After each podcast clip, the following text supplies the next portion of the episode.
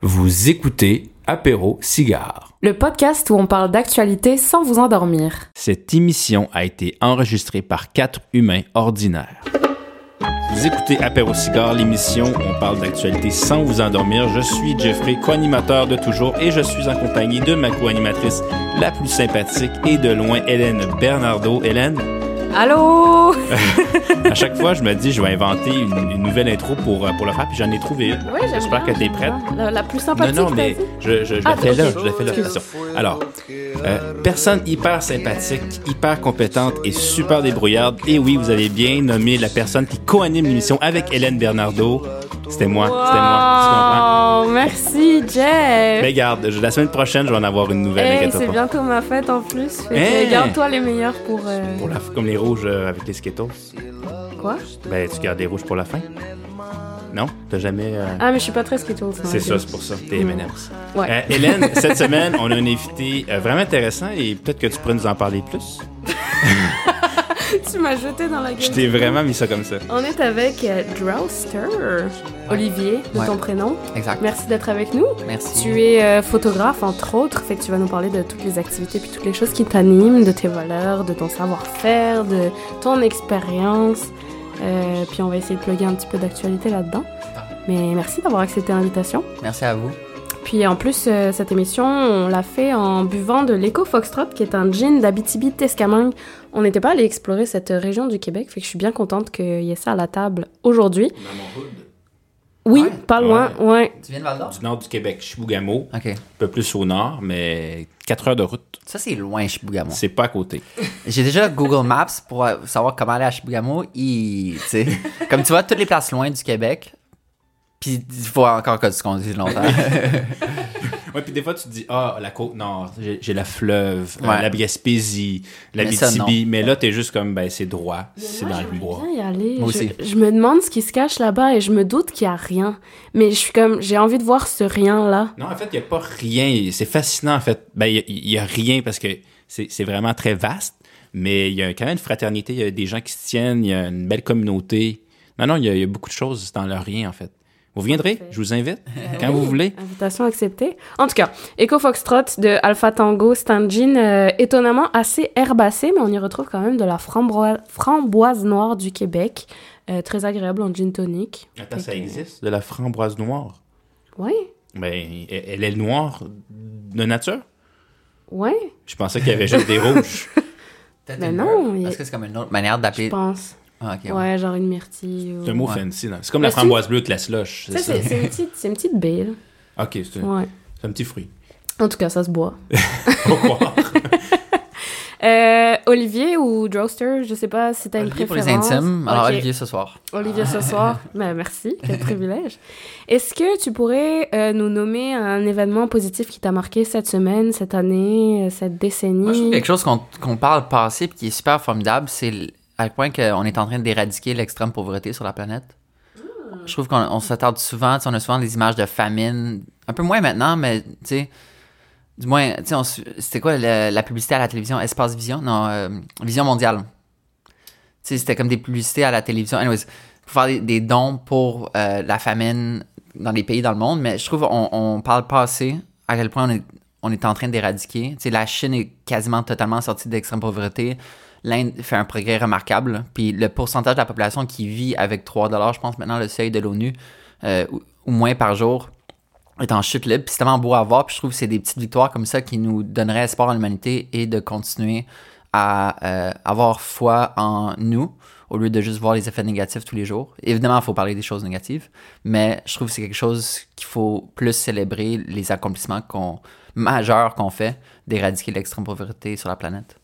Est-ce que ça, c'est quelque chose que tu as pu voir et expérimenter en personne? Ouais, ben, j'ai lu un livre qui a beaucoup changé ma vie qui s'appelle Factfulness par Hans Rosling. Euh, il avait été nommé une des 100 personnes les plus influentes du Time Magazine. C'est un docteur suédois spécialiste euh, dans la mondialisation de la santé, euh, dans les tendances mondiales de, de, de la santé. Et sur son lit de mort, il est mort d'un cancer, mais sur son lit de mort, il écrit Factfulness qui... Le livre est hallucinant parce qu'il commence le livre en nous posant des questions. Je pense que c'est 15 questions. Il te prouve que tes réponses sont pires qu'un chimpanzé qui pourrait faire le test. Alors, si tu prends un chimpanzé puis tu lui fais répondre à ces questions-là, le chimpanzé va répondre aléatoirement, parce que clairement, il n'y a pas l'intelligence pour répondre à ces questions. Mais il a fait ces, ces, ces tests-là à tellement de conférences, autant des académiques que des personnes qui n'ont pas étudié à l'université. Et les chimpanzés ont tout le temps un meilleur pourcentage de réponses parce que on est tellement biaisé dans la manière de voir le monde, dont, entre autres, l'extrême pauvreté, qu'on pense que le, monde est plus pauvre que ce qu'il est réellement. Et euh, il dit pourquoi qu'on a une vision biaisée de la planète, comment qu'on peut faire pour... Euh, c'est quoi la vraie vision de la planète aujourd'hui en termes de comme ratio de population, de euh, air protégé pour les océans, etc. Et des outils super formidable pour mieux affronter le futur, euh, autant quand on voit un, sujet d'actualité, euh, vraiment avoir une perspective micro et, macro de la chose. je trouve que c'est vraiment euh, un magnifique ouvrage qui a changé mes yeux, surtout mes yeux sur le terrain, avoir, OK, avant on dirait que si tu viens d'un pays plus aisé, tu vas voir quelqu'un dans la rue, puis es comme, OK, cette personne est, est, pauvre, on catégorisait pauvre tout de suite. En fait, il a fait une analogie dans le livre qui est vraiment intéressante. Quand tu vas sur le dessus d'un gratte-ciel, tu es en haut, tu regardes vers le sol, tu vois pas la différence entre l'étage 15 et l'étage 30. Parce que ta, ta, vue d'en haut aplatit tout. Puis on a un peu la même chose avec la pauvreté. On se rend pas compte des, des petites différences entre avoir un vélo et pas avoir un vélo, entre avoir accès à de l'eau potable, pas avoir accès à l'eau potable, avoir une brosse à dents, pas avoir une brosse à dents. Alors, il donne vraiment une, une meilleure classification des niveaux économiques des citoyens dans les pays du monde. Alors, ça permet de mieux voir sur le terrain puis mieux comprendre la réalité des gens. Puis ça m'a amené justement à faire une série que je suis en train de travailler dessus depuis je pense 2019, 2018, et euh, sur la sortie d'une communauté d'extrême pauvreté, euh, notamment de par chaque voyage que je vais, je vais là-bas, euh, en Inde. je vois le progrès de eux autres en train de sortir d'extrême pauvreté par notamment des photos de eux autres qui reçoivent les premiers poteaux d'électricité dans la communauté, etc. Alors vraiment de, de documenter visuellement la sortie d'extrême pauvreté d'une communauté qui vit encore malheureusement aujourd'hui dans l'extrême pauvreté. C'est intéressant parce qu'on a souvent un certain cynisme. On voit tellement les nouvelles, on dirait que ça, ça nous démotive, puis on se dit, euh, on s'en va dans la mauvaise direction, que ce soit changement climatique et autres, mais on pourrait effectivement le voir de, le voir à moitié plein dans le fond puis se dire que tu sais c'est pas si longtemps où il y avait les famines de, de Mao Zedong ou tu sais fait c'est vrai que quand on, on voit la, chose d'une autre perspective on se rend compte qu'il y a quand même des progrès qu'on fait énormes depuis euh, quelques décennies donc c'est bien de se motiver aussi puis de d'avoir un peu de, positif dans, les, euh, dans ce qui se passe à travers le monde. Je trouve que c'est, je trouve c'est un peu les mêmes mécanismes euh, cognitifs pour s'encourager à, comme, tu sais, euh, pour s'encourager à faire des tâches, il faut célébrer les tâches qu'on a réussi avant. Mm-hmm. Parce que si on n'a pas la, gratification d'une petite victoire, d'un devoir qui est fait, d'une étude pour un examen qui est fait, de faire le ménage, de, célébrer qu'on a lavé le plancher après deux semaines. Je, je, trouve que si on, on, prend pas le temps de célébrer ces petites victoires, on n'a pas le carburant ou la motivation ou le momentum pour continuer à faire ces tâches. Alors, je trouve ça important de mentionner des choses comme ça pour réaliser qu'on fait des choses incroyables puis que nos, nos efforts ne sont pas en vain. Donc, quand tu vas faire le ménage du plancher la prochaine, Hélène, dis-toi. Ah, j'adore ça en plus. vrai? ah, ben là, je veux dire, tu vois, il y a plein de ben, positifs. en tout cas. Est-ce qu'il y a quelque chose de euh, négatif qui t'a marqué récemment dans l'actualité? Personnellement, je trouve que c'est comme tous les jours, il y a des articles qui nous rappellent à quel point on est sur le mauvais chemin climatique et à quel point chaque, chacun de ces articles est nécessaire. Et c'est fou qu'il y en a tellement, puis qu'il y a des médias qui, sont, qui ont redirigé leur ligne éditoriale, comme The Guardian, comme le 24 heures, euh, comme Le Devoir aussi, je crois, euh, que malgré les nombreux articles qui sortent, chaque jour, on a encore de la misère à passer le message, puis on a encore de la misère à faire des grandes actions. Alors je dirais c'est juste l'amalgame de tous les articles qui nous rappellent sans cesse les changements majeurs qui se passent présentement. En même temps, c'est dur de faire virer un paquebot aussi rapidement, tu sais, je veux dire, c'est comment changer nos habitudes qu'on a pris des décennies, des, des, siècles, même à, accumuler, puis même tout le 20e siècle sur l'idée un peu du l'individualisme, du moi, de la voiture, de la maison, de tout ça. Puis là, on, tout d'un coup, on disait finalement, ce modèle-là n'est pas viable, puis là, il faut complètement virer à 180 degrés, mais les gens, comment leur expliquer que finalement, c'est profitable de faire ça quand ben, on a acquis, un confort à, travers les années? Donc, c'est difficile des fois de... C'est drôle, c'est comme si on en avait parlé dans un épisode euh, il y a un mois. Pour vrai? C'était quoi le. C'était pas l'épisode sur la COP 15? Exactement. C'est vrai, hein? je voulais juste le plugger, mais j'ai pas été aussi subtil que toi. Juste pour mettre un. Faut que tu mettes le nom de l'épisode, le lien hypertexte. ben, merci, Olivier. Euh, si tu es prêt, euh, tu pourrais nous parler de toi. C'est Wow. une, c'est une grosse consigne. Ouais. Euh, Peut-être pour te guider, ben, pourquoi on t'a invité ce soir, ce serait pour euh, jaser de comment, en tant qu'artiste, tu vois où est rendu le monde, tu rends compte de où est rendu le monde, qu'est-ce qui t'a amené là, quelles sont les valeurs qui t'ont amené là, pourquoi la photographie, pourquoi pas un autre art visuel, est-ce que tu as étudié en photographie, est-ce que tu as de l'expérience qui t'a amené à voyager, bref. Sens-toi bien libre de nous expliquer ton parcours. C'est toujours bizarre cette, cette question parce que on peut tellement choisir, il y a tellement mille manières de raconter sa propre vie, puis on choisit l'angle qu'on veut. Alors on dirait que c'est pas à moi à raconter ma propre vie, mais je vais, je vais, je vais prendre les points, mettons, qui sont importants pour moi, euh, pour synthétiser très, euh, de manière très simple. Euh, J'ai découvert que je serais pas capable d'apprécier le moment présent à 18 ans pendant un voyage. Il y en a qui le font avant, il y en a qui le font après. C'est ça. Cette réalisation m'a amené à, à faire des recherches sur comment apprécier le moment présent. Ah ouais? Ouais. C'est littéralement un lien WikiHow. J'ai googlé comment apprécier le moment présent. Un lien WikiHow m'a dit comment app- apprécier le moment présent. Étape numéro un, plus apprécier ses sens.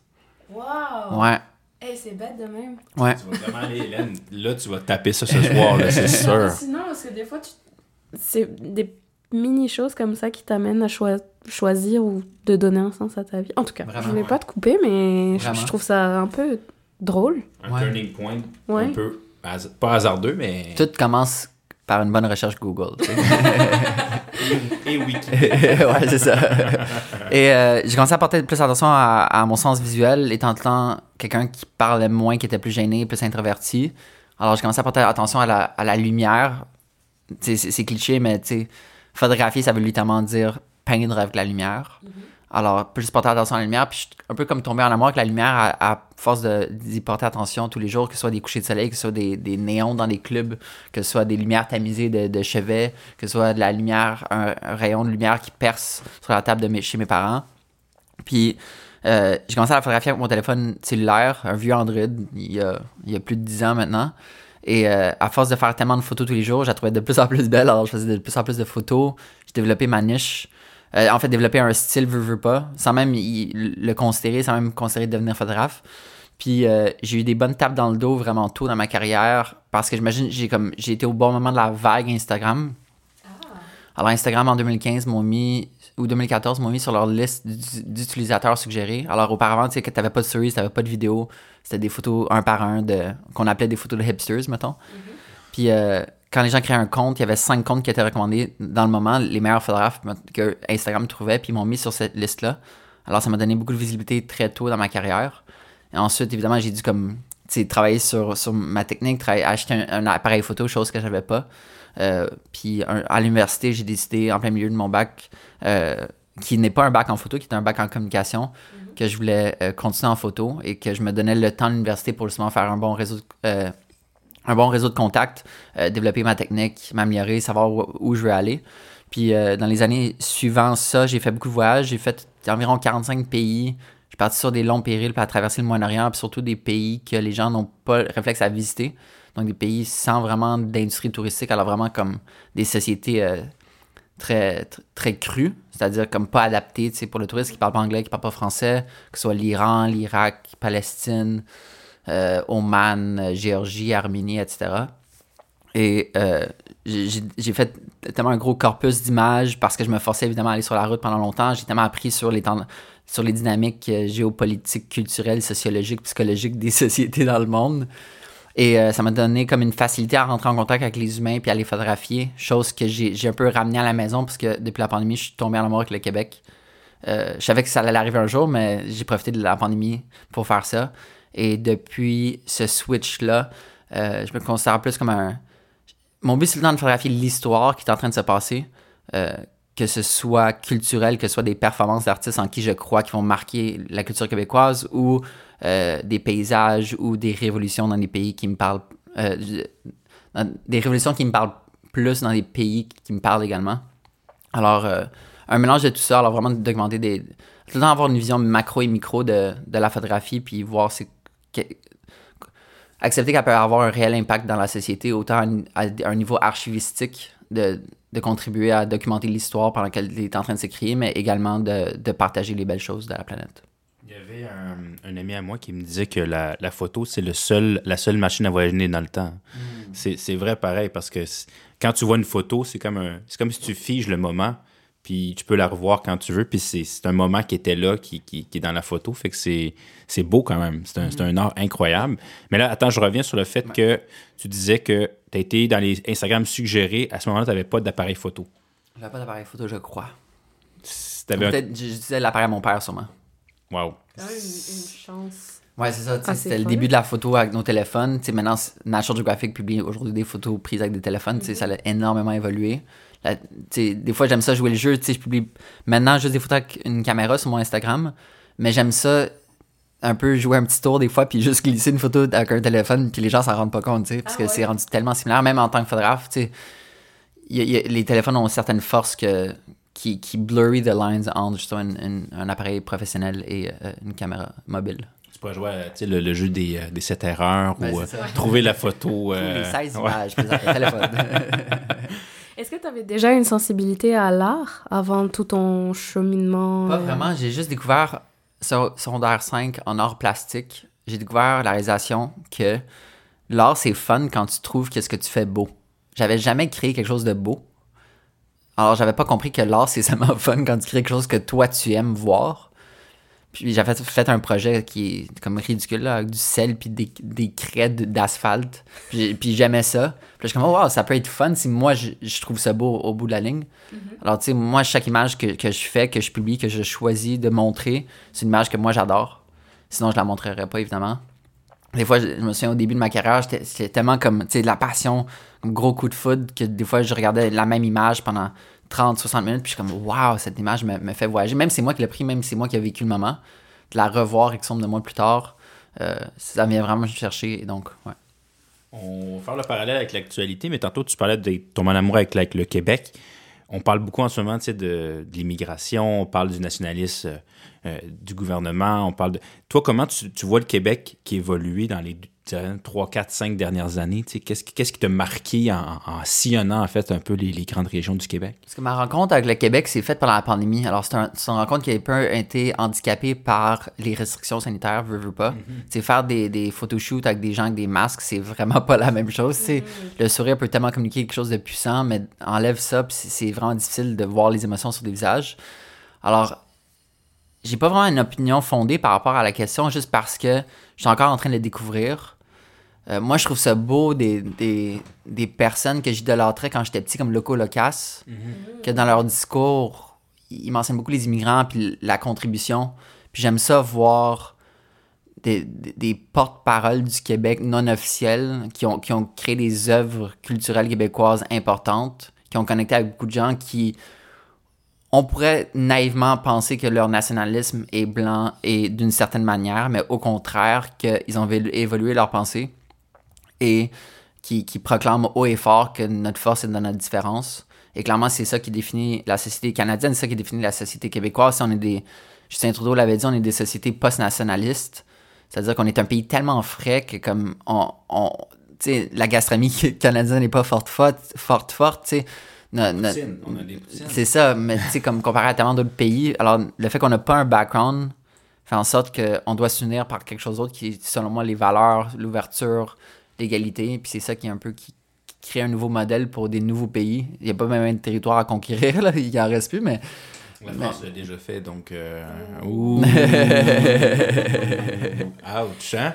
Moi, j'ai une question par rapport au Québec. Quand tu traites du Québec en photo, est-ce que tu le traites de la même manière que tu traiterais un pays, je vais, j'aime pas ce mot, mais je vais l'utiliser pareil, exotique? Mais je pense. euh, j'ai évolué photographiquement, puis mon approche a évolué photographiquement. Tu sais, que ce soit un humain dans un. euh, un humain qui parle pas ma langue, à aujourd'hui des humains qui parlent ma langue. Le facteur qui a changé, c'est pas la langue qui a changé, c'est comme mon approche à la personne. C'est plus mieux écouter, écouter de manière active. Euh, je- pense qu'il y a plus de similitudes. Je pense. Une question qu'on m'a beaucoup, beaucoup posée dans le passé, c'est comment tu fais pour communiquer dans des pays qui parlent pas la langue, puis si seulement les gens comprenaient à quel point la communication est tellement plus que les mots. C'est beaucoup dans le non-verbal. Alors, je trouve euh, que c'est vraiment mon, mon approche photo qui a évolué, qui a commencé par des humains qui parlent pas ma langue, puis des humains qui parlent ma langue.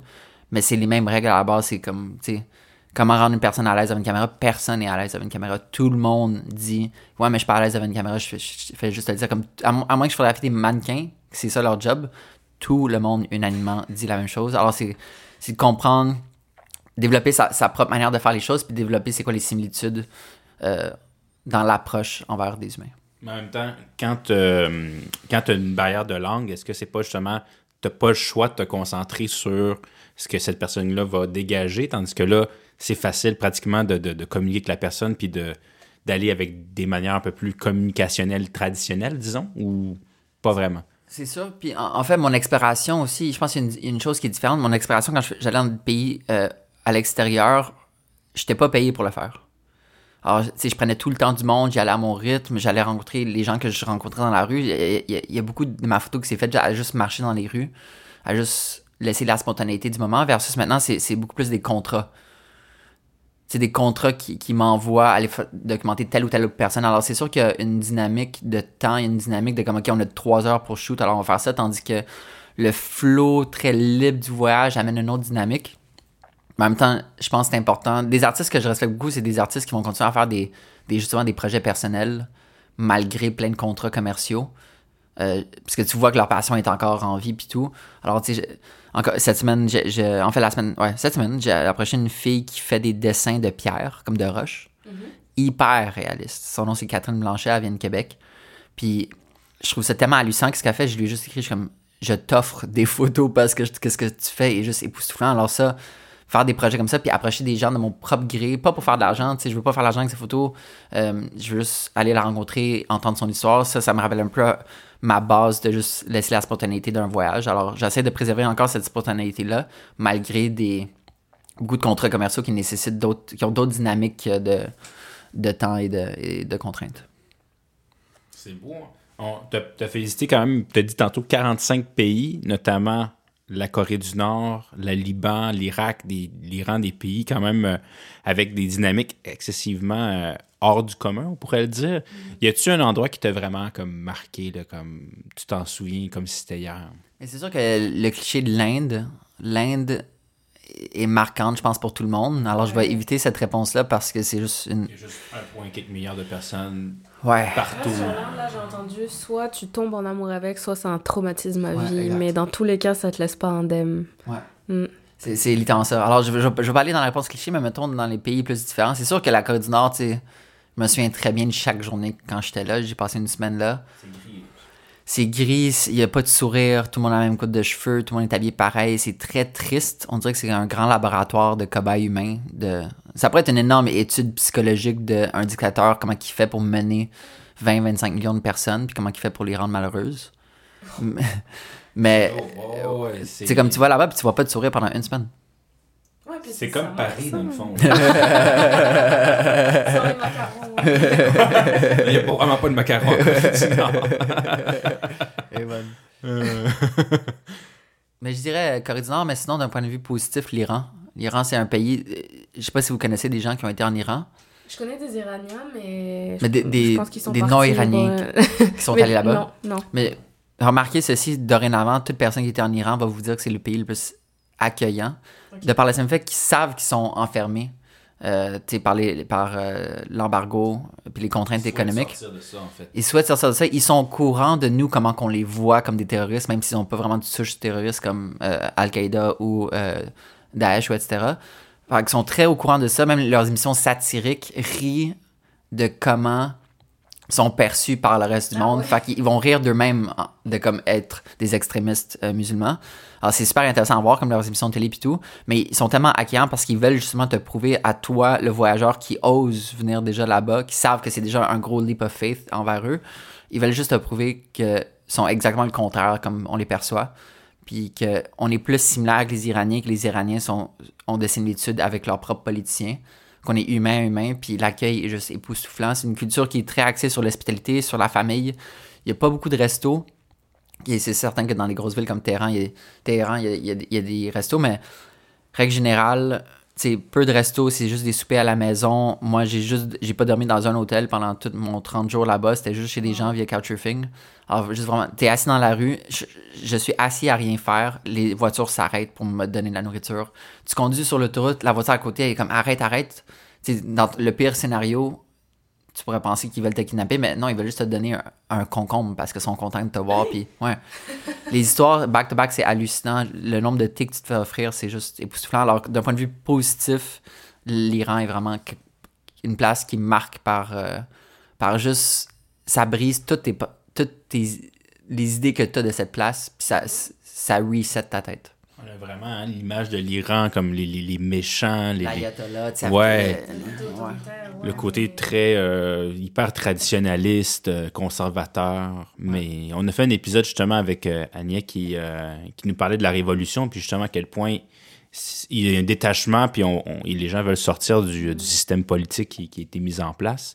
Donc c'est intéressant de voir le point de vue justement de quelqu'un qui arrive, qui est extérieur au système, puis qui dit mm. non, non, regarde, c'est c'est beau, c'est super, c'est un beau peuple, etc. Donc, c'est intéressant.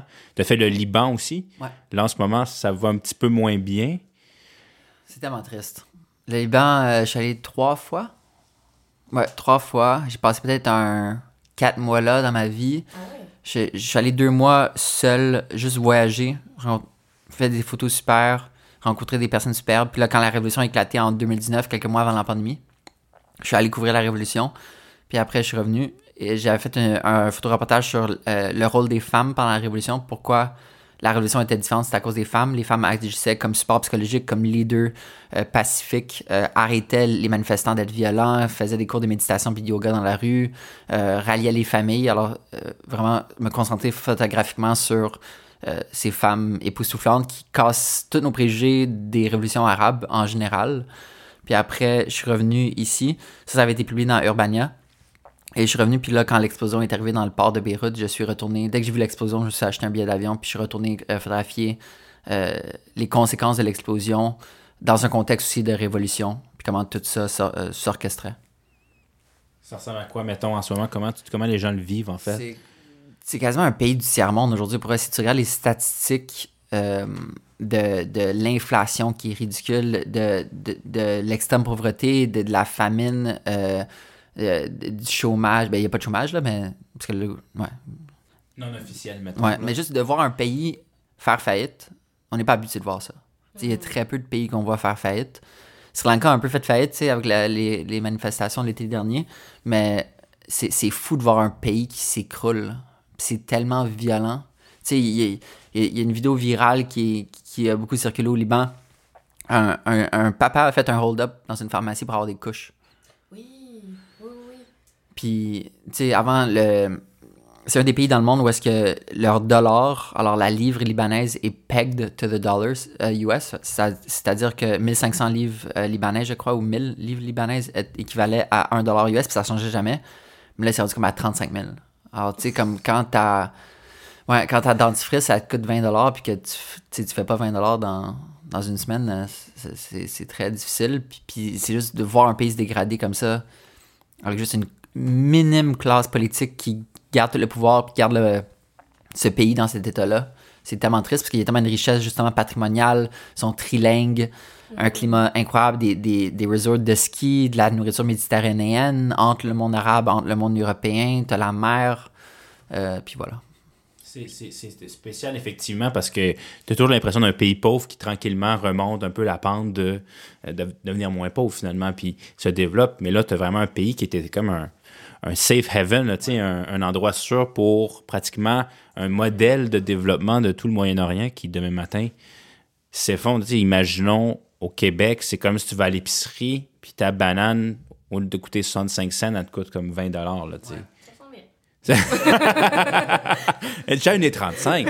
Come on!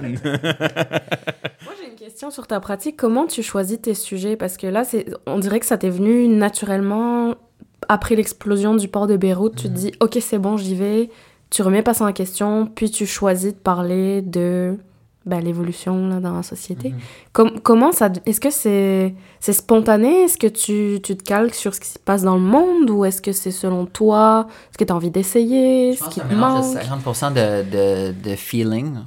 C'est quand j'ai vu les premières vidéos, j'ai des amis libanaises à, Mo- euh, à Montréal qui partageaient des, vidéos de la révolution. Puis je sentais que c'était une révolution différente, puis que je voulais montrer. Ma mission un peu dans la vie, c'est vaincre l'islamophobie en montrant le positif de l'islam et des musulmans, qu'on attribue beaucoup de négatifs euh, par des billets qu'on a, euh, de par les produits culturels qu'on consomme, etc., de par les nouvelles, etc. Alors, euh, dans cette optique, dans, dans cette mission un peu plus large, j'ai vu cette opportunité d'aller là-bas parce que je voyais ah, une révolution avec des cours de yoga, comme avec une manifestation, comme ça casse tout, notre- nos perspectives ancrées de, de cette région-là. Alors, je pense que c'est un mélange de suivre mes tripes, mais en- après, voir, OK, est-ce que je connais du monde là-bas? Est-ce que j'ai déjà été? Euh, c'est qui les méchants? C'est qu'elle va dire, là, mais c'est qui les méchants? C'est qui les gentils? Règle générale, quand quelqu'un sait qu'ils font du mal, ils veulent pas être photographiés. Oh, Mais, puis règle générale, quand quelqu'un sait qu'ils font du bien, du moins du bien selon nos valeurs démocratiques occidentales de libre-échange, puis de liberté de la presse, euh, ils, vont être amicales, tu sais, comme l'Ukraine, le nombre d'entrevues qu'on voit avec le président, avec des députés, tu sais, tout le monde en parle il y a quelques semaines, je pense euh, la semaine dernière, avec une députée ukrainienne, tu sais, ils savent que c'est en parlant aux médias occidentaux, justement parce qu'ils pensent qu'ils font la bonne affaire, euh, qu'ils ont notre support. Donc, c'est vraiment un, un calcul des risques 50%, puis l'autre 50% juste un, un trip. Comme un trip de, de spontanéité puis de feeling de je dois aller là-bas, c'est mon devoir. Est-ce qu'il y a une, une, une photo que... Je m'excuse, je te Non, coupe, mais tu l'auras. Euh, est-ce qu'il y a une photo que tu regrettes? Quelque chose que tu n'aurais pas dû faire? Ou est-ce que ton instinct t'a toujours un peu sauvé puis t'as été chanceux?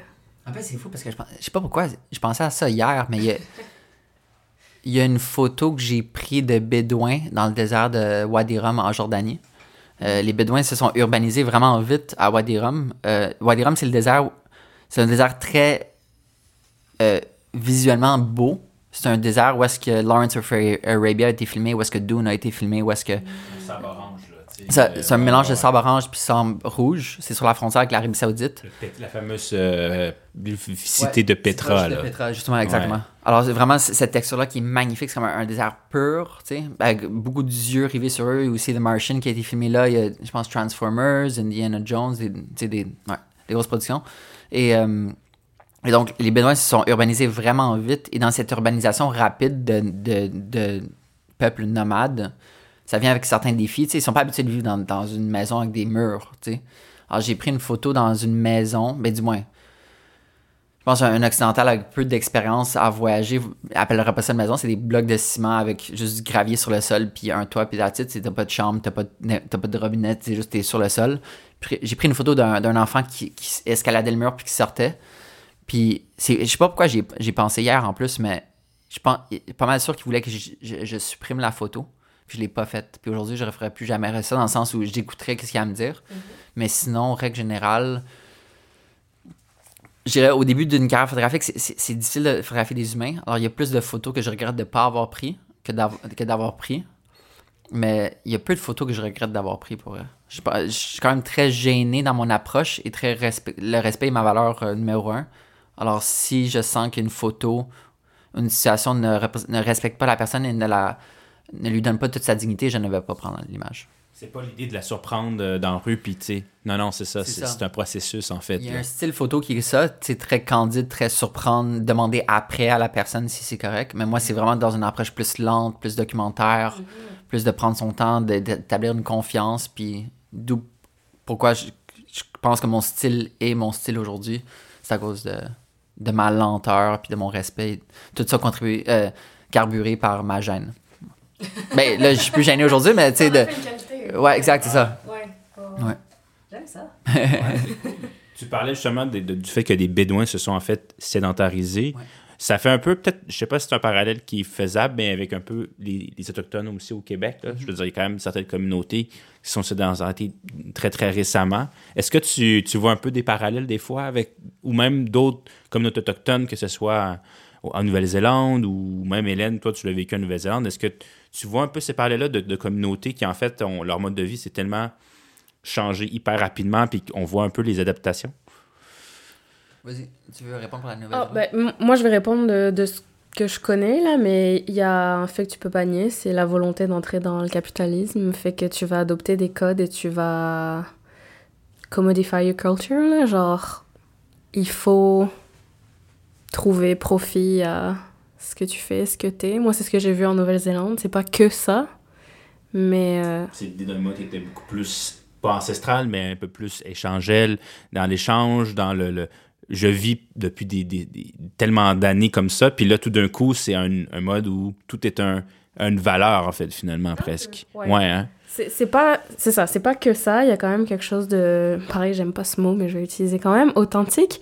Euh, puis il y a, il y, a, il y a des valeurs qui restent de génération en génération, mais tu sais on, on peut pas nier que quand t'as des villages à la Disneyland où tu vas faire le haka et te tatouer la face, Ouais. oui parce que ça fait partie de ce qu'on fait dans ta famille, mais aussi parce que tu sais que ben tu vas devenir comédien puis ça va être payant, genre tu sais ça tu le vois. Euh, en tout cas, je parle pour la Nouvelle-Zélande que je connais, mais je sais que c'est pas vrai dans plein d'autres endroits. En Australie, il n'y a aucune intégration des communautés autochtones. Au Canada, je trouve ça très touchy parce que c'est des populations extrêmement américanisées, mais un peu de force. Puis, tu sais, ça... En tout cas, je trouve ça très... Tu sais, ça pourrait faire l'objet d'une émission en soi, là, mais... Ouais, moi, quand, quand je suis arrivée ici, je m'attendais à ce que ce soit comme en Nouvelle-Zélande, qu'il y ait une forme de respect pour euh, les traditions. Puis j'arrive ici, puis... Ben, j'arrivais aussi avec le cliché de Pocahontas, là, on va pas se mentir. Fait que je cherchais, là, les madames avec les cheveux noirs super longs. Puis il y a pas de madame avec des cheveux noirs super longs, tu sais. C'est c'est pas ça, une autochtone, là. C'est... C'est comme toi et moi, puis malheureusement, il y a quelque chose qui s'est perdu. Mm. Je dirais, je- présentement, je, je suis dans ma transition d'avoir les yeux sur le Québec. Là, je- cette année, je suis ambassadeur Bonjour Québec pour l'année 2023. C'est-à-dire que je, je suis payé à, à explorer le Québec et à partager mon exploration du Québec. Ça a l'air terrible, ça. ben, t'es à Chibougamau, c'est ça que je te dis. Ouais, j'espère. si, vous, si vous écoutez Bonjour Québec, j'aimerais ça aller à euh, Puis je, je pense que c'est une super belle. Il y, a, il y a deux causes pour lesquelles je veux faire plus d'histoire. C'est les Autochtones et euh, le, le climat, la crise climatique. Puis je trouve, ça fait des années que clairement j'aurais pu dédier plus de temps puis plus d'efforts à trouver des sujets qui me parlent parce que je, je veux trouver le bon angle. Tu sais, je veux pas. Je, trouve il y a- il y a, en fait il y a du journalisme qui, qui va montrer les points négatifs sur les situations, autant photographiquement qu'à l'écriture, mais aussi du journalisme de solution. Puis je suis plus dans l'ordre du verre qui est à moitié plein et non moitié vide. Alors j'essaie de trouver un sujet euh, qui, qui va résonner avec moi, qui va montrer la beauté des peuples autochtones euh, pour justement amener les changements puis ouvrir les yeux des gens. Puis je trouve que l'opportunité d'être... euh, le mandat d'être ambassadeur Bonjour Québec me permet justement d'aller à l'encontre du Québec puis de- d'un peu avoir dresser un portrait global pour ensuite mieux plonger après mon mandat non seulement par les contacts qui ont été faits pendant l'année mais également juste des connaissances apprises et des perspectives euh, de, de gens que j'aurais jamais rencontrés par moi-même alors je je suis comme dans cette transition là mais je, je me suis pas encore plongé mais c'est défi- définitivement vers où je veux m'aligner dans le futur Tu sais, je t'entends parler là, puis je me dis, ça doit être dur de pas tomber dans le voyeurisme aussi. De comme. Ça doit être dur de, de, de pas tomber dans la facilité du spectacle, comme, hey, regardez comme eux, ils vivent. Mais au contraire, d'aller chercher le lien de, hey, ben oui, tu sais, manger, c'est un moment familial, on s'habille de même parce que on va faire ça. Ou, tu sais, je, je dis ça comme ça, mais. Y a comme- C'est ça, y a- la ligne est super fine entre juste en mettre la distance avec l'autre ou faire comprendre que l'autre c'est aussi toi. là. Le cliché, un peu de. Ouais, c'est ça. Je le prends en photo parce que le monde veut avoir ce, ce- cette image-là. Il veut. Ouais, c'est ça, un peu répondre à ce que les gens aimeraient, aimeraient avoir, tu sais. Ouais. Et, et- et créer quelque chose qui est vraiment authentique. On parle beaucoup le mot authentique, hein. C'est. On parlait dans la gentrification aussi C'est d'authenticité. là que ma maîtrise en patrimoine elle sert. là. Deux que ans, deux ans pour un mois. T'aurais dû être sur Wikipédia, Hélène, ça été- Euh, ben justement, l'humanité, il y a, il y a deux mots-clés qui m'ont marqué quand je suis allée euh, fouiller dans ton site web, puis c'est humanité et islamophobie. C'est comme euh, deux grands axes que tu as choisi d'explorer. Pourquoi ces deux-là? Pourquoi ça t'interpelle? Je pense que humanité, c'est un mot qui, m'a été attribué au fil des années. Parce que maintenant, je, je surfe cette vague-là. C'est pas moi qui, qui m'ai dit je veux que mon travail soit rempli d'humanité. Je pense que c'est de par ma gêne qui a fait en sorte que j'allais très en douceur, très dans le respect, très dans la dignité, très dans la confiance surtout, a fait en sorte que ça a créé quelque chose dans mes images que les gens ressentent, la proximité. C'est pas une proximité que tu peux avoir en, en prenant une photo directement dans la rue, c'est une proximité qui se construit de par une rencontre qui dure plusieurs heures, qui se transpose euh, chez la personne, euh, qui évolue selon, selon l'environnement, ouais, selon la, la, relation. Alors je pense que c'est un terme qui a été attribué par les, parce que les gens ont, senti ça dans mes photos, puis là, à un moment donné, quelqu'un a mis le mot dessus que justement, cette, cette proximité d'humanité qui, définit mon style. Alors, je vais laisser les gens répondre à ça. Mais donc, pour l'islamophobie, j'ai réalisé un jour en lisant un livre de euh, Noam Chomsky. Noam, mm-hmm. ouais. Puis, euh, j'ai réalisé, j'ai fait le, lien entre trois mots le Moyen-Orient, ben non, ça c'est un mot, Moyen-Orient. Islam. Moyen-Orient et majorité silencieuse. Je trouve ça hallucinant de combiner les mots majorité silencieuse parce que la majorité, dans notre concept de démocratie, c'est la majorité qui vote. Mais quand la majorité est silencieuse, dans le cas des musulmans qui n'ont pas droit à. qui n'ont pas une voix en fait pour s'exprimer, qu'on on ne perçoit que les musulmans par euh, les produits culturels, par les films qui, qui montrent des terroristes, ou par les explosions nouvelles, ou par Taliban qui reprend euh, possession de Kaboul, de l'Afghanistan, sont où tous les autres?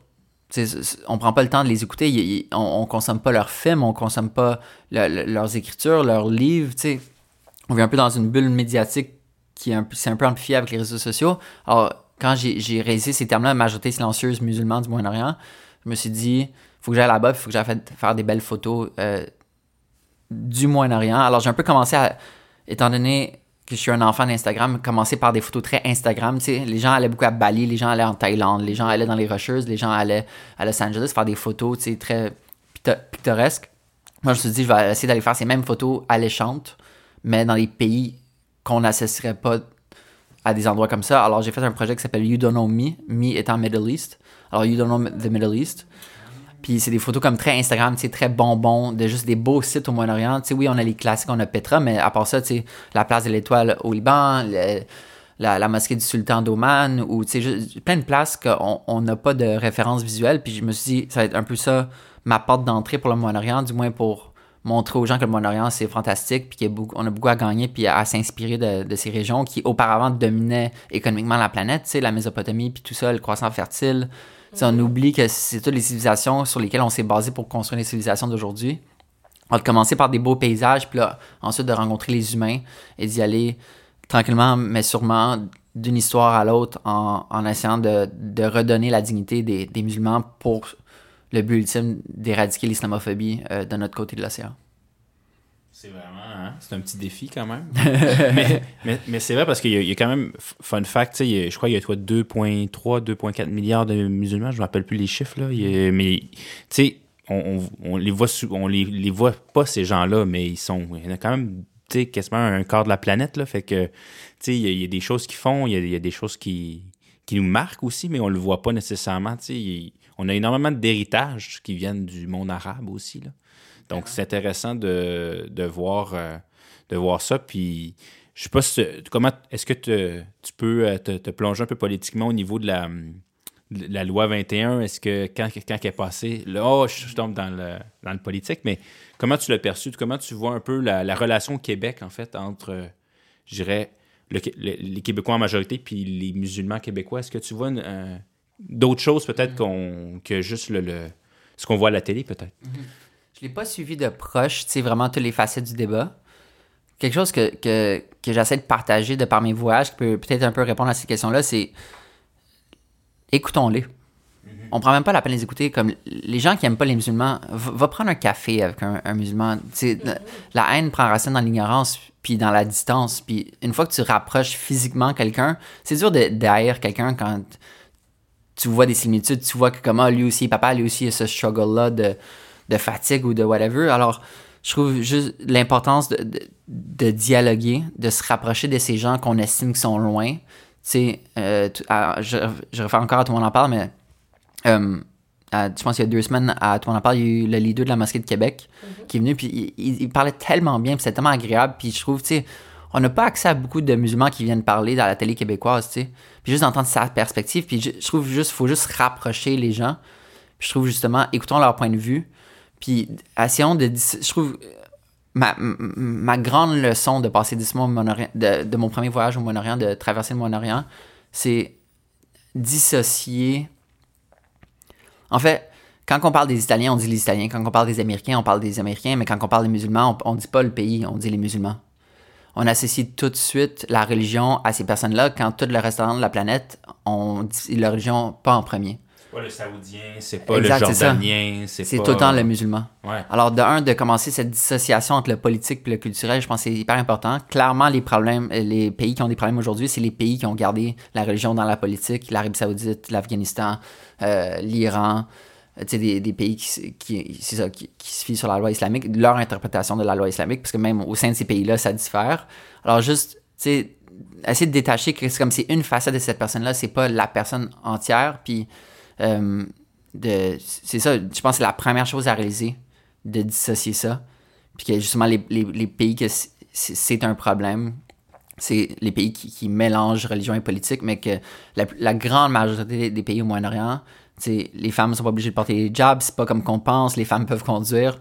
Et juste, on parle temps des mêmes trois pays tout le temps, tout le temps, l'Arabie Saoudite, l'Iran, l'Afghanistan, mais on oublie que comme, tu sais, la Jordanie, il y a plein de Prius hybrides, là. Tu sais, comme, pour moi, c'est un choc. Ouais, il y a plein de Prius hybrides, ils sont progressistes, il y a, des clubs, il y a, il y a ci, il y a- le Liban, tu sais, ils sont full party, même s'ils sont euh, très musulmans, et d'autres religions en même temps, là, mais, fait que juste, euh, j'ai pas vraiment d'opinion sur la loi parce que c'est- on dirait que c'est pas à moi à dire ça. Clairement, je pense qu'il faut qu'on les écoute plus, euh, donner plus leur voix, puis on dirait que c'est pas à moi de décider ça pour des gens.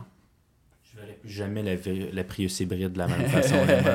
je suis comme, c'est rendu comme un objet d'analyse sociale, tu sais. Je, je suis comme questionné de la tercelle. Mais, non, mais c'est vrai. Puis même au niveau des pays musulmans, tu sais, euh, les personnes qui sont au pouvoir, ça reste une minorité de gens, tu sais. On parle justement Raif Badawi, tu sais. euh, C'était un Saoudien qui justement voulait communiquer autre chose. Il y a plein de gens, puis même en Iran, justement, il y avait euh, la personne, la, la jeune femme qui est décédée de 22 ans, qui justement voulait juste dire, ben moi, je je peux pas porter mon voile. Donc, il y a quand même des activistes aussi à travers de ces sociétés-là. Il y a des gens qui d'accord, pas d'accord. C'est c'est pas un bloc homogène. Donc, je pense qu'on on, on le voit souvent de, de façon très réduite, mais justement, il y a, il y a une énorme... euh, euh, perf- tu sais, il, y a- il y beaucoup de différentes situations. C'est- C'est c'est- pas juste un bloc euh, monolithique à travers ces pays-là, c'est clair. là. Exact. C'est quoi le Moyen-Orient aussi, tu sais? C'est-tu... euh, pour rappel, le pays où il y a le plus de musulmans, c'est quand même l'Indonésie. C'est ça, ça, par rapport. Moi, j'adore poser cette question à quelqu'un. C'est quoi le pays avec le plus de musulmans? Ils vont, ils vont, ils- personne ne dit l'Indonésie. C'est même pas au Moyen-Orient. C'est en Asie. C'est ça. Ouais, ouais, ouais. Puis on n'en parle jamais, ça. Est-ce que c'est Ouais. représentatif de l'Asie ou pas? Ben, C'est quand même euh, presque un milliard de personnes aussi bientôt, je crois, l'Indonésie. Ah ouais? fait que, ben, pas. ils se rendent pas mal. Ils sont pas mal, ouais, ils sont, ils sont- puis sur, sur des îles en plus, tu sais, fait que Ouais. c'est comme assez particulier. euh, ouais, c'est, c'est, c'est vrai. Bravo. Bravo. Bravo. Bravo, Hélène. Tu te mérites une étoile dans ton cahier. Tu dis que la haine prend racine dans l'ignorance. Euh, comment on combat euh, l'ignorance? Grande question. Là. Je, je sais que tu pas philosophe, mais est-ce que justement, bon, ça passe par l'éducation, ça passe par un accès à l'art, à la culture de manière générale? Est-ce que toi, tu- ce que tu fais, tu, tu penses que c'est une piste, par exemple? Je pense qu'il y y, a plein de pistes. Je pense que de partager des histoires sur les musulmans, peut-être il y a des personnes qui me suivent qui n'ont jamais vu d'histoire sur les musulmans, alors peut-être c'est c'est un, un début. Euh, je trouve qu'il faut. Je trouve la beauté en général dans la vie, que ce soit visuelle, que ce soit la musique, que ce soit la littérature, un pouvoir d'être un train pour amener des valeurs puis amener une nouvelle perspective. Tu sais, on dit souvent que. Ben, pas on dit souvent, on dit pas souvent ça, là, on dit pas ça à chaque fois, mais que le féminisme a un peu commencé à, quand les hommes ont pu commencer à lire des, des histoires écrites par des femmes pour avoir leur perspective. Alors, par exemple, exemple concret, tu sais, l'Afrique, c'est c'est le dernier continent qu'on on sent, on se sent très distant, tu sais, on mentionne même pas les pays, on dit tout le temps l'Afrique. Mais je trouve la musique qui sort d'Afrique, puis que maintenant on, on commence à écouter, du Burna Boy, oui, il est mis en britannique, mais tu sais, je trouve que c'est un véhicule par lequel on peut commencer à réellement s'intéresser à ce continent et à tous les pays, à toute leur culture. Puis je trouve d'être ouvert. Puis c'est tellement beau de voir les Oscars changer puis de donner Parasite comme meilleur film, tu sais. De juste, pas juste américain, américain, américain, mais comme consommer des films danois, consommer des films, euh, tu sais, libanais. Alors juste diversifier nos consommations. Euh, aussi tout le temps développer l'empathie. Maintenant, j'ai la chance de donner des cours dans les universités. euh, un à l'université, mais euh, dans les cégeps, puis euh, dans des écoles secondaires. Puis c'est un peu bizarre, mais j'essaie de développer l'empathie des jeunes envers les talibans. Oh boy, Ouais. quand même. Alors, je commence. La, présenta- la, la slide avant, c'est comment est-ce que quelqu'un devient un joueur de hockey? Il faut que tu viennes d'un pays un peu froid, euh, classe économique moyenne. Il faut, faut que tes parents aient de l'argent pour acheter de l'équipement de hockey. Il faut que tu aies peut-être des amis qui jouent au hockey. Peut-être tes parents t'ont incité à jouer au hockey. Tu as une patinoire proche. tu sais, C'est tous les, facteurs socio-économiques qui déterminent si tu joues hockey. La, prochaine slide dans ma présentation, c'est comment tu deviens un taliban. Comment, en fait, comment tu deviens, pardon, un terroriste. Euh, tu tu, grandis dans un pays qui a du désespoir. Euh, T'as t'as quelqu'un qui a bombardé ton pays pendant des décennies.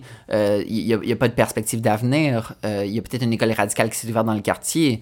tu as accès à des explosifs. Tu sais, comme comprendre toutes les petites choses qui contribuent à ce qu'une personne prenne la décision de devenir ça dans la vie, terroriste, et, et de faire du mal puis de, de développer, pas de la pitié, vraiment pas, mais juste de, comprendre d'où elle vient, puis d'aller plus dans, dans, dans les causes de sa manière de penser au lieu de, de la punir, tu sais. De déconstruire, en fait. Exact. pas juste, ben, ah, il est terroriste, donc c'est le bien, le mal, mais non, c'est comme, qu'est-ce qu'est-ce qui est arrivé à ça, puis pourquoi ça reste quand même un humain Exact. qui a, qui a un, qui a un passé, qui a, qui a grandi dans une époque aussi. Exact. Donc, c'est. Toi, tu vas te retrouver dans une chronique du Journal de Montréal plus vite que tu ne le penses. Je vais me défendre. On t'aura prévenu. On t'aura prévenu. On va passer de Barbada. hein. Gros Ça, changement. ça va être un clash. Comment devenir terroriste? Le nouveau livre de Droster. Mais, waouh, ok. Grosse mission quand même. On essaye. Puis joueur de hockey, quand même, c'est joueur de hockey taliban. Tu sais, je- je- Ouais. en termes de, de lien, je l'aurais peut-être pas fait au départ, mais tu vois le, ouais, l'aréna euh, dans le village, on, on voit peut-être un peu les liens là, qui se, qui se rient tranquillement. Tu sais, le Canada, si, on- si, si toute notre vie jusqu'à maintenant, le Canada se faisait. si- switch les, les, les, euh, la dynamique de pouvoir puis économique, si la Chine bombardait le Canada depuis 20 ans, no shit qu'on serait fâché contre la Chine. No shit qu'on voudrait aller là-bas puis bombarder des villes parce que ça fait 20 ans qu'ils sont en train de nous bombarder. Puis que mon oncle est mort, c'est tellement logique la manière qu'ils se sentent de par les souffrances qui sont vécues. On dirait que c'est. désespoir. Il y a un désespoir profond, puis c'est pour eux la meilleure décision c'est de faire ça. Puis je comprends pourquoi ils pensent ça. C'est la seule solution même, parce Ouais. que peut-être que rendu dans leur village, l- Non, parce que la haine prend racine dans l'ignorance. c'est beau Hélène, bien rattrapé. Quand il va être dans la merde aux gens du Québec, tu vas lui envoyer ces phrases-là. Daniel- je pense que c'est une phrase de Daniel Laferrière. J'ai lu dans un de ses livres. Ah, ok. C'est un, c'est un bel auteur dans l'affaire, bravo. Ouais. euh, ouais. Mais non, mais c'est ça, c'est- c'est intéressant parce que, euh, tu sais, il y a des pays où on a- que l'Occident, on- par hasard, on a découpé de toutes pièces. Tu sais, je veux dire, quand tu regardes la- la- l'Irak, la frontière avec la Syrie, c'est une ligne droite. Là, tu sais, je veux dire, fait que là, tu as des gouvernements qui sont un peu créés politiquement, puis il y, a- y y tellement de facteurs, c'est un empilement de facteurs, puis c'est bien de, de remonter le côté humain. Il y y a une série sur Netflix euh, qui s'appelle Fauda. C'est une série israélienne, mais qui, qui parle des deux côtés, Israël-Palestine. C'est intéressant de voir qu'en fait, il y a un côté humain derrière ça. Euh, C'est, pas, oui, il y a une violence, mais c'est, un amalgame de tellement de facteurs. En fait, c'est pas juste. euh, il, y a, il y a des, y a des gens, il y a des gens derrière, il y a des familles, il y a, il y a plein de choses. Fait que c'est pas. euh, on, on, on- on a peint le terrorisme comme quelque chose qui était comme à l'extérieur de son contexte, finalement. Ouais. là. Puis là, je suis rendu dans le Journal de Québec aussi. Euh, ben, justement, est-ce que tu aurais une œuvre euh, artistique ou une activité culturelle, quelque chose euh, à nous recommander de faire, de voir, de lire, d'écouter? C'est une série que j'ai réécoutée cette semaine. C'est- Je pense que la troisième fois que je la réécoute, c'est c'est, euh, Humans par Yann, Ar- Yann Arthus Bertrand. Ah oui. C'est vraiment époustouflant. Puis je écouté avec ma copine qui l'avait jamais écouté, qui a un bac en psychologie. Puis comme pour elle, ça devrait tellement être montré dans des cours de psychologie, ça. Puis en gros, c'est pour mettre les gens en contact, c'est trois épisodes de une heure et demie, je crois, gratuits sur YouTube, Humans Volume 1, 2, 3. C'est juste Yann Arthus Bertrand, qui est un réalisateur français qui a fait le film Home au début de YouTube, qui avait offert euh, de manière très euh, révolutionnaire un film d'un grand budget gratuitement sur YouTube, parce qu'il croyait que ça, pouvait bé- bénéficier de cette manière-là. Puis il a continué en, se focusant plus sur les humains, c'est planète, puis ensuite humain. Et euh, c'est un film qui interviewe des gens de tellement de pays, de, de, de, backgrounds tellement diversifiés. Il leur pose des questions sur les J'imagine, pour que les réponses soient bonnes comme ça, les questions devaient tellement être bien euh, formulées, une bonne réalisation. Et euh, c'est juste des gens sur un background noir qui est uniforme. Ils amènent leur propre studio partout où est-ce qu'ils ont été, puis ils posent des, des, questions aux gens sur la mort, sur l'amour, sur la haine, sur, euh, sur la nostalgie, sur. De voir des réponses de gens tellement différents, mais de voir les liens communs, puis c'est tellement beau, c'est un beau portrait de l'humanité, parsemé justement de super belles images positives et négatives sur la planète, puis justement jongler entre le, le- le laid, mais aussi le beau. Puis C'est, c'est tellement beau, puis c'est tellement percutant, puis c'est fou de, de- de regarder des, des, des films de une heure et demie que c'est juste comme la grosse face de quelqu'un avec des sous-titres. En fait, euh, dans le sens, c'est, c'est des segments d'entrevue qui, qui s'alternent. Fait qu'une personne va parler pendant 30 secondes, puis après c'est une autre personne, puis après c'est une autre personne, puis après c'est 10 plans de la planète qui montrent telle ou telle chose. Puis tu penserais pas que ça soit accrocheur dit même, mais c'est tellement beau, c'est tellement. Ça vient tellement te chercher dans, les émotions parce que tu vis tellement d'émotions au travers, les gens qui ont fait leur coming out dans, X ou Y pays, puis de voir les différences, les, similitudes. Alors, c'est vraiment un ouvrage qui, est magnifique puis qui documente bien l'humanité au 21e, 21e siècle. C'est vraiment très différent de The Rock qui descend du 18e étage puis qui se casse pas l'épaule. vraiment deux. Mais ça rejoint ton thème, ta thématique de l'humanité finalement.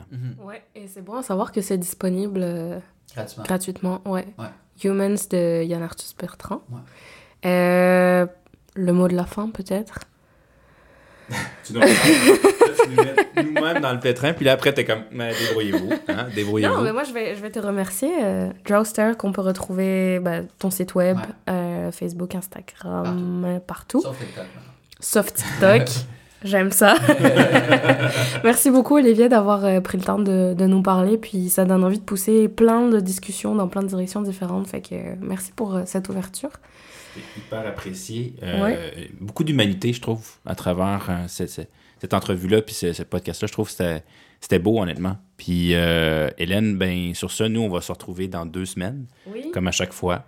On va essayer de faire que- quelque chose avec ce podcast-là. puis pour ceux qui veulent nous écouter, ben, tout sur les plateformes, sauf TikTok. Faites-nous des. Donnez-nous de la... Non, c'est pas vrai. Non, on est dispo sur toutes les plateformes, effectivement, aux deux semaines. Merci, Jeff. Ben, merci, Hélène. Puis à, la- à dans deux semaines. Oui.